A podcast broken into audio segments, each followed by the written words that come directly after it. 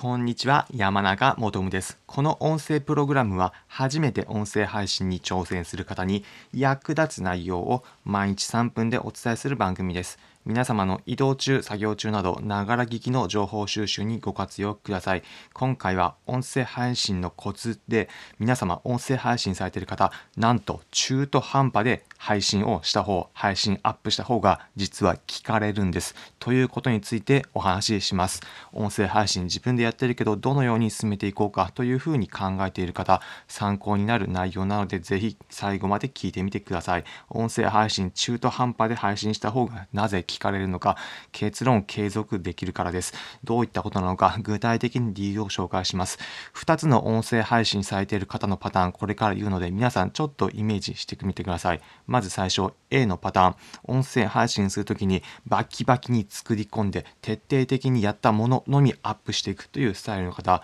もう一つ B の方、中途半端でもいいから、とりあえず音声で収録してみたものをアップするっていうのを継続してみるという方、この A と B のパターン、どちらの方が最終的に配信したもの聞かれていくのか、これ B の方なんです。なぜかというと、A のパターン想像してみたいと思うんですが、まず最初、皆さんでも経験あるかもしれません。最初、徹底的にいいものを作っていこう。なんせ自分がやったもの、中途半端なもんだと、あんまり聞かれないし不安だから徹底的に作り込んでおもうと思って、皆さん配信した日、時間がある時に徹底的に作り込んだものをアップしたと思います。したとしてます。その時に最初、もしもそれが全然聞かれなかったらどう思うんでしょうか？え、こんなに徹底的にやったのに聞かれないのか、じゃあやめちゃおうというふうになるかと思います。また、最初時間がある時に徹底的に作り込んだものはいいんですがそれを継続しようと思った時に2日目3日目になった時にそこまで時間が取れないと思ってそこで徹底的に作り込むには時間足りないから今日は収録をスキップしてしまおう今日はやらなくていいやとなっているのが継続してて結果的に続かないというふうになるのがこのパターンなんですそれに対して B のパターン中途半端でもいいから継続して出していこうというふうになった場合これの場合だとさっきに言った A のパターンと比べてとりあえず中途半端でもいいから出してみるというふうになることで何がいいかというと継続しやすくなるんです。短い時間でもまずはとりあえず継続して出していくということになってどんどんどんどんやっていく。皆さんも経験あると思うんですがどんなにいいようなコンテンツでも最初から全く完璧なコンテンツができるとは限らない。これ皆さんも経験があるかと思います。初めてやったこと、皆さんでも例えば料理でも初めて作った料理からいきなり美味しいものが作れるということまずないかと思います。初めて作ったシチューでもオムライスでも最初はうまくできなかったことでも何回か繰り返すことによって美味しいシチューだったりオムライスが作れていくかと思います。音声配信も同じで何回か続けていくことによって話し慣れていき、またアップロードの方法なども慣れていき、聞きやすい、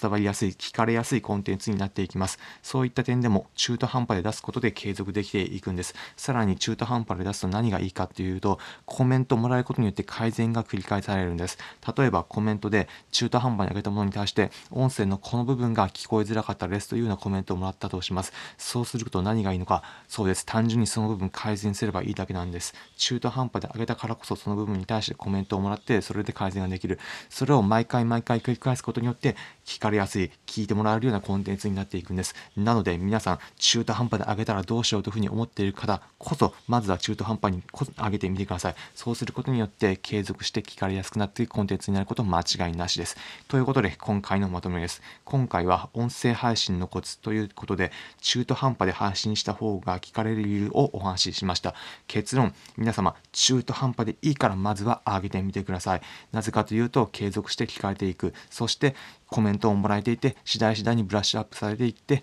聞かれやすい、聞いてくれるコンテンツになっていくからです。今回の内容、参考になったという方は、いいねの高評価、またこの音声プログラムのフォローのボタンもポチッと押していただければ幸いです。この音声プログラムは、初めて音声配信に挑戦する方に役立つ内容を毎日3分でお伝えする番組です。皆様の移動中、作業中など、ながら聞きの情報収集にご活用ください。コメントもお待ちしております。コメントいただく方、読ませていただきますので、お気軽にコメントいただければ幸いです。今回の内容を聞いて、とりあえず私も中途半端になるんですが、アップロードしてみることにしました。というようなコメントをお気軽にいただければ幸いです。また、こういった内容、音声で聞くだけじゃなく、自分が音声配信するときに後で振り返って見てみたいという方、そういった方向けに全て音声配信のエッセンスまとめて見れるようにしておきました。Twitter で音声配信のエッセンス全てまとめて配信、発信しております。気になる方はリンク先に Twitter の URL 貼っておくので、そちらから Twitter をご覧いただければ幸いです。また、音声配信するときにどういうふうにすればいいのか、